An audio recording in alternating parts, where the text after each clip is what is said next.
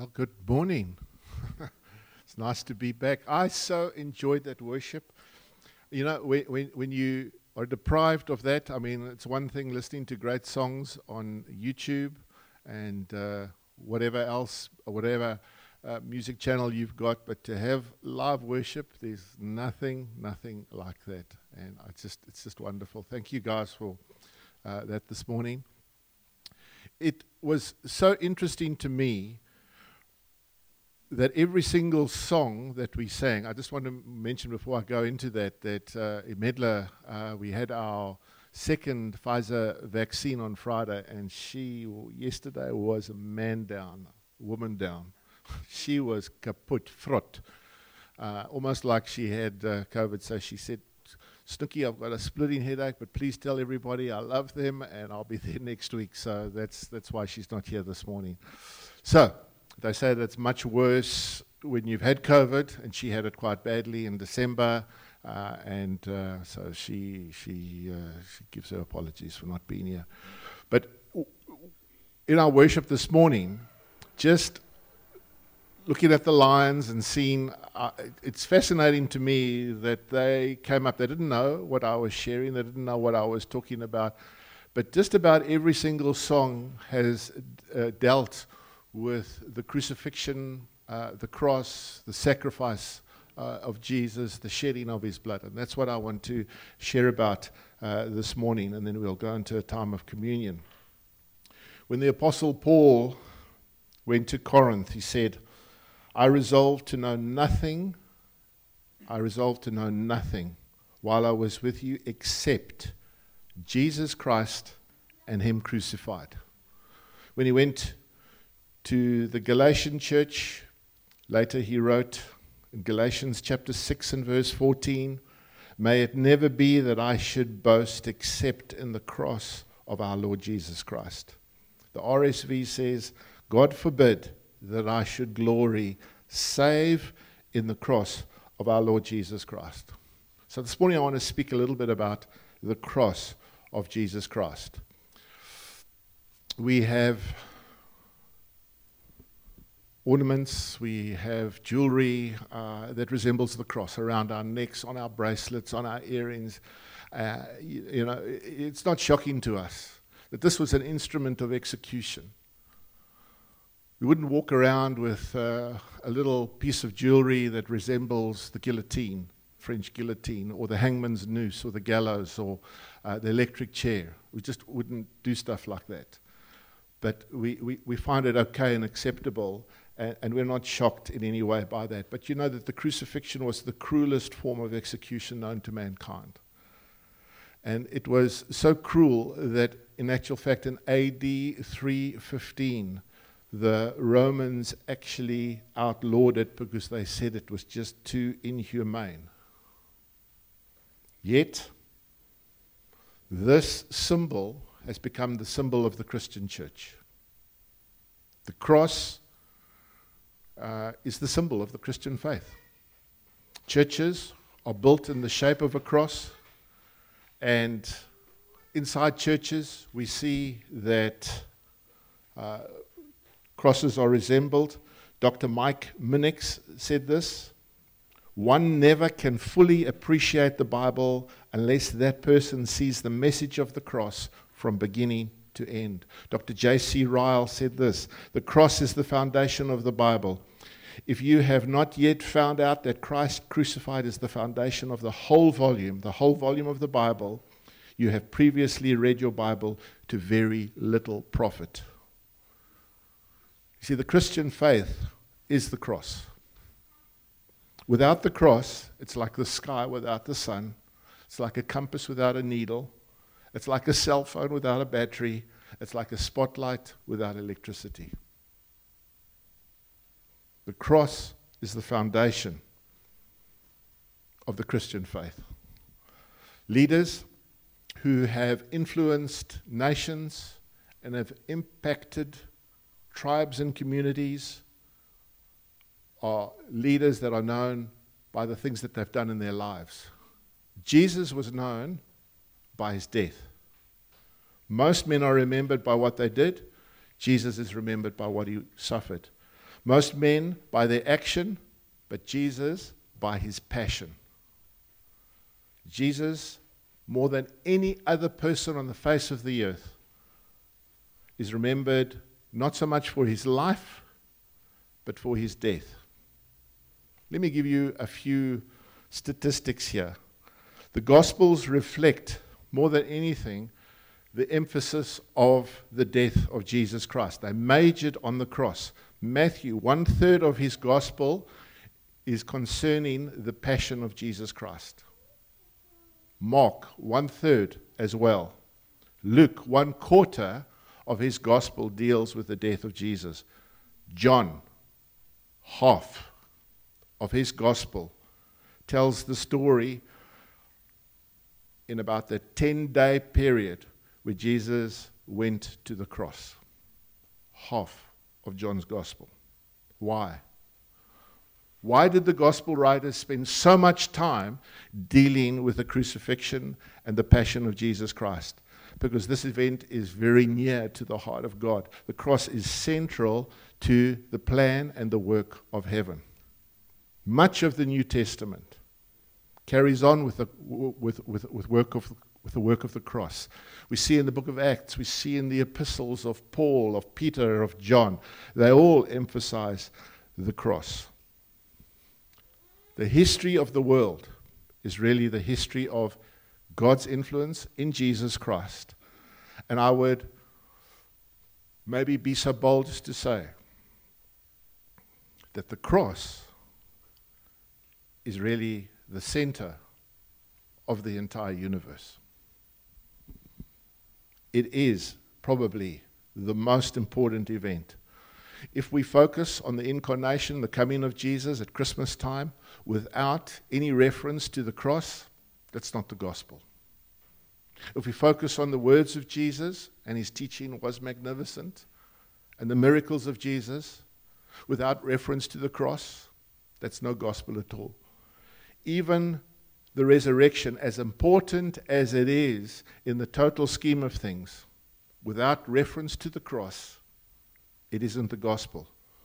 The good news is not just that Jesus came in the form of a man or that he spoke to men through Jesus Christ in his words about a better life, a better lifestyle, about death, the defeat of death in the form of the resurrection.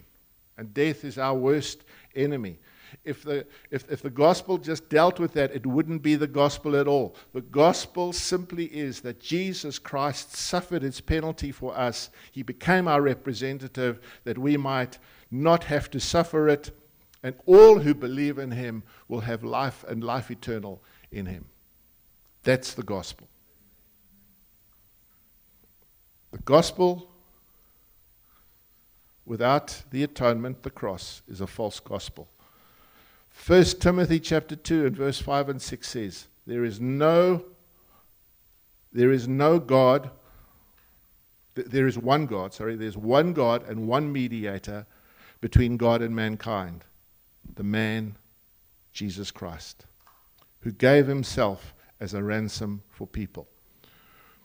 We have two sacraments that we celebrate in the Protestant church. And in the Protestant church, we celebrate baptism and communion. We celebrate communion often. We're going to celebrate that this morning. We didn't celebrate it last month because it was lockdown. But we celebrate it sometimes in our communities where we break the bread and we take the, the, the wine, the grape juice, just to celebrate. Jesus instituted communion as a special memorial to himself. Do this in memory of me so that we can remember his work on the cross. And when we take that cup and those elements a little later, we remember what he did for us. So the cross is a symbol. It's a symbol of the Christian faith. At one point, it was a symbol of humiliation, but now it has become that wonderful and precious sacred symbol that we celebrate today. So, Hopefully, I've convinced you that the cross is the center of the Christian faith. But why did Jesus have to die? What's different about his death to other deaths. The death of another great man, Socrates, a great war hero, or another great martyr. What is different? Why did Jesus have to die? What did his death achieve? Why did Jesus die on the cross? Coming to the end of my 40th year of ministry, and I've heard a lot of things being said. And sometimes I hear things being said like, I have no need of Christianity. I'm quite happy. My life is full. I try to be nice to other people, and basically, I li- live a good life. But in order to understand why Jesus died, we have to go back to the greatest problem and the greatest issue that has ever confronted mankind, and that's the issue of sin. We have to go back to sin. Paul wrote in Romans 3, verse 23 All have sinned and all fall short of the glory of God. Relative to God's standards, I fall way short. Way short. If I compare myself to those guys out there who might be murderers, child molesters, robbers, even our neighbors, I'm quite a good person. But when I compare myself to Jesus Christ, I fall way, way short. There was a playwright and a novelist in the 1930s. He was the highest paid during that time. His name was Somerset Maugham. And this is what he said If I wrote down every thought that I've ever thought and every deed that I've ever done, men would call me a monster of depravity. How are your thoughts? Monstrous? Sin is the essence of rebellion. And in the Garden of Eden, in Genesis chapter 3, we see that sin entered the world. And as a result, they were cut off from God. Like the prodigal in Luke chapter 15, we find ourselves away from the Father's house, away from his tender care, and our lives are absolute messes. So I'm going to just share with you Christianity 101 here. And this is the meaning of the cross. None of you are perfect. I'm not perfect by any means. We've blown it, we've made mistakes. If you think you're perfect, you need to see a psychiatrist. You don't need to go to Carl to see a psychologist. You need to see a psychiatrist because you're not perfect. Just let, letting you know that. You see, we do not measure up to that perfect standard. You see, sin deserves punishment. The wages of sin is death. If you've done the crime, you have to do the time. Justice demands punishment. And we have all sinned and fallen short of the glory of God. Somebody has to pay for the things that you've done wrong. Either you yourself or somebody else. Either you go to hell or somebody else pays for the things that you've done wrong because justice is the thing that is in demand here. So God comes along and he says, I'll step up to the plate and I'll send my son. I know you've blown it. I know you've made mistakes. I know, you, I know that you've sinned, but I love you so much that I will pay for the things that you've done wrong in order to get you to heaven so that I can be with you for eternity. It's that simple. Jesus Christ comes to earth, he lives a perfect life. He goes to the cross, he dies on the cross for my sins and your sins. It's been paid for. Every sin.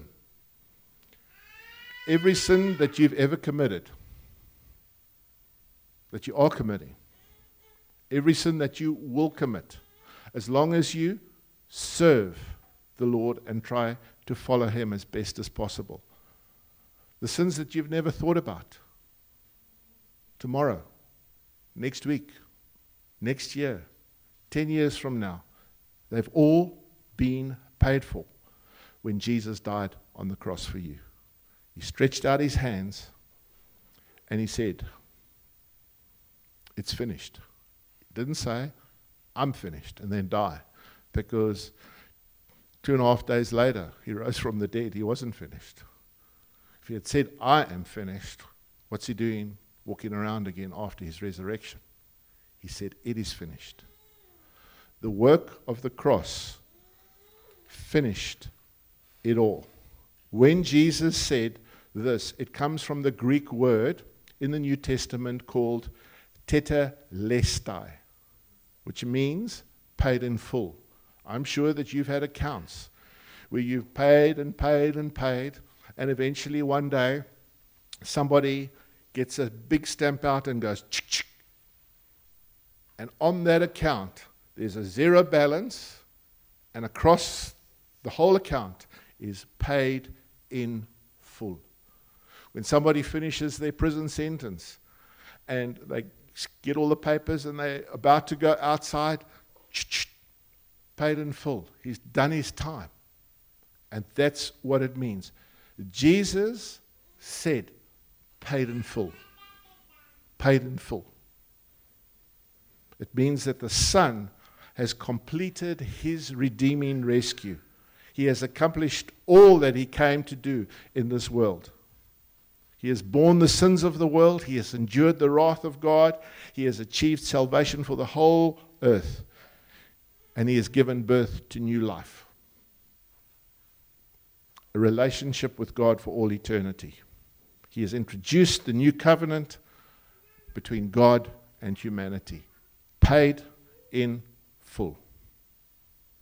And that's what Jesus did.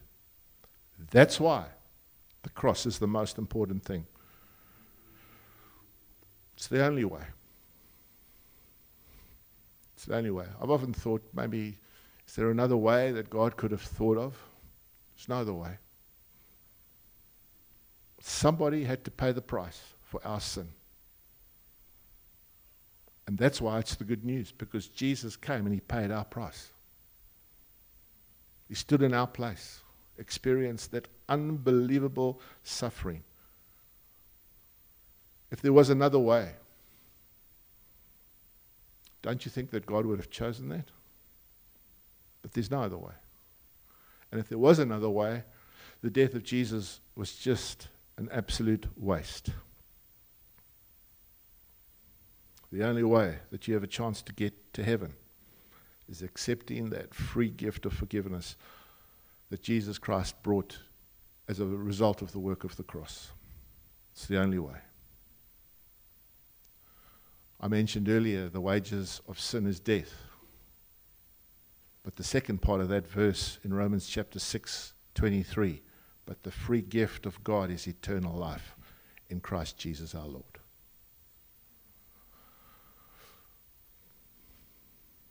Derek Prince wrote a book and he listed nine divine exchanges that took place on the cross. I'm going to read some of those and I'm going to add to them as well. There was a divine exchange that took place when Jesus was dying on the cross for our benefit. But listen to these exchanges. Jesus became like us that we might become like him. Jesus was punished that we might be forgiven and wounded and that we would be healed. Jesus was made sin with our sinfulness, that we might be made righteous with his righteousness. Jesus was condemned that we might be forgiven. Jesus was punished that we might be pardoned. Jesus suffered that we might be strengthened. Jesus was tortured that we might be comforted. He died our death that we might share his life. Jesus was crucified that we might be justified, just as if it didn't happen. Jesus may, was made a curse that we might receive the blessing. Jesus endured the poverty that we might share his, his, his abundance. Jesus was hated that we might be loved. Jesus bore our shame that we might share his glory. Jesus endured our rejection that we might have acceptance with the Father. Let me just stop there. I want to talk about that. One of the things that Jesus spoke on the cross was a repeat of Psalm 22 and verse 1. My God, my God, why have you forsaken me? You see, I think that that probably was the essence. We give so much attention to the wood and the nails and the whip and the, the lashing. We give so much attention. But there were many, many other thousands of people that died by crucifixion, that were whipped as well. Yes, I agree that Jesus suffered terribly for us. But his greatest, greatest moment, the thing that exploded his heart, was when he cried out, My God, my God, why have you forsaken me? In, in, in the Greek, it, it goes, Eloi, Eloi, lama sabachthani. God, why have you forsaken me? Because you see, at that moment, God gathered the entire sin of the world, past, present, and future, and it placed it on Jesus. And that particular moment, Jesus became the sin center of, of, of, of the whole universe. And God, who was a holy God, looked at the sin and turned his face away from Jesus. And Jesus realized for the first time in all of eternity, he was separated from the Father.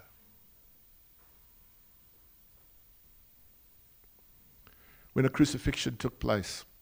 If the guys were strong enough and they were able to pull themselves up and be able to breathe, because most of them died as a result of suffocation. If they kept, kept on doing that, they could be on that cross for four days. They could be hungry and thirsty. And, but if they kept on being alive, the soldiers used to come, break their legs, and then it was just a matter of minutes because they no longer could pull themselves up and they died of suffocation. They came to Jesus. They saw he was dead. They needed to test that he was dead. So a centurion stuck a spear in his side, and out of his side flowed blood and water.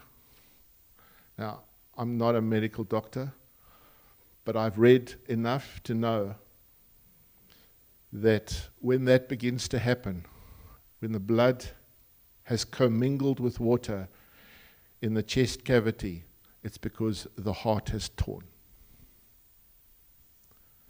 Jesus' heart exploded because of his separation from the Father.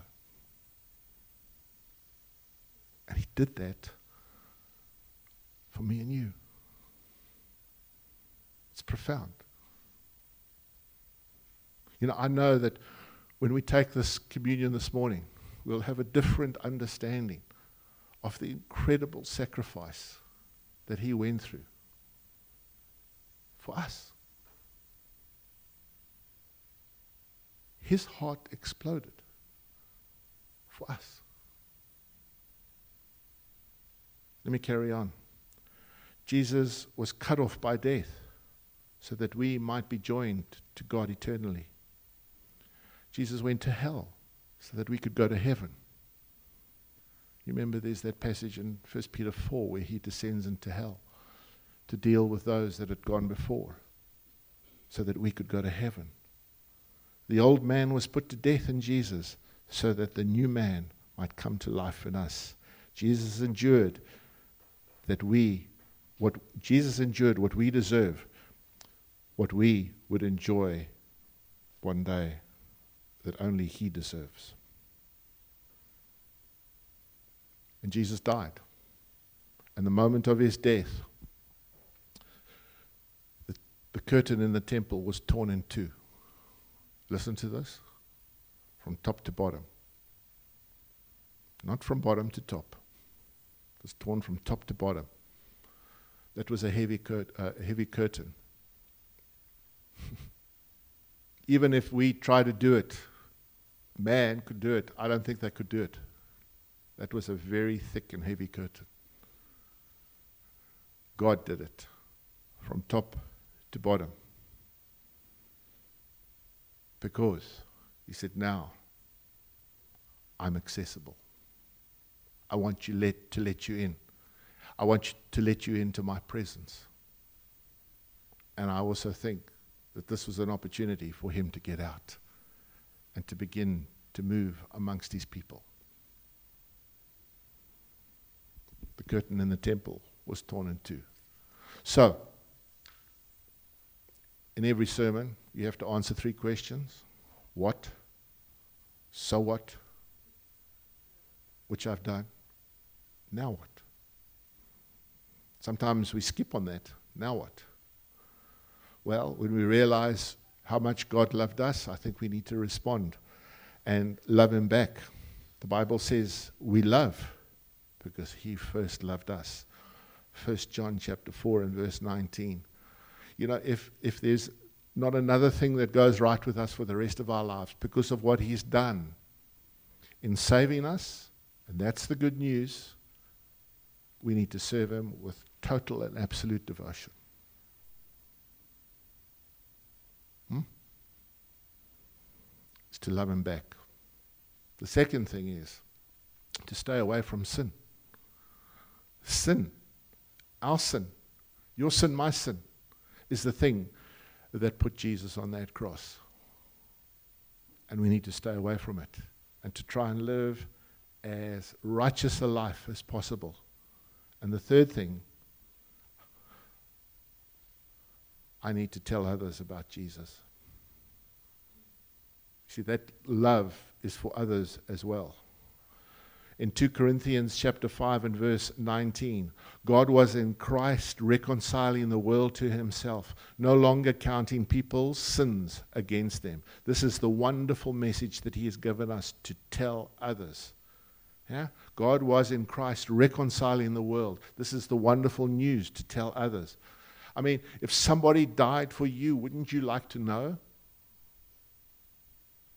I mean, sharing with your mom or your dad or your brother or your sister or a friend or those that are at work, wouldn't, wouldn't they like to know that Jesus died for them as well?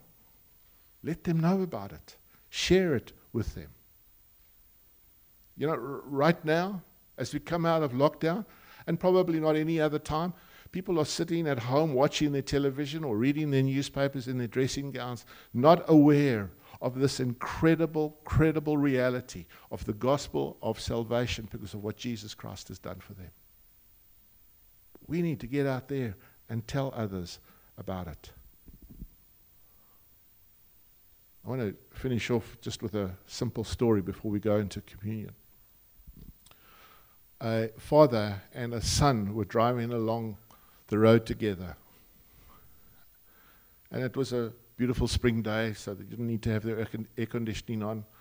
And into the cabin of a motor car flew a bee. The son, who was allergic to the bee, became quite frantic because he knew that if he was stung by this bee, it would be bad for him. The father immediately realized, reached out, grabbed the bee, and held it for a few minutes. And then he released it. And it started flying around the cabin of the car again, and the son began to get frantic because he was petrified. And the father said, Son, look, it's no need to worry. I've taken the sting. There's somebody else who's taken the sting, and his name is Jesus. Paul says in 1 Corinthians chapter 15, Where, O death, is your sting? Where, is a, where, where, O death, is your sting? He's risen. Fear is gone. New life is ours. Let's be incredibly grateful for what he's done, for the work of the cross. Let's pray together.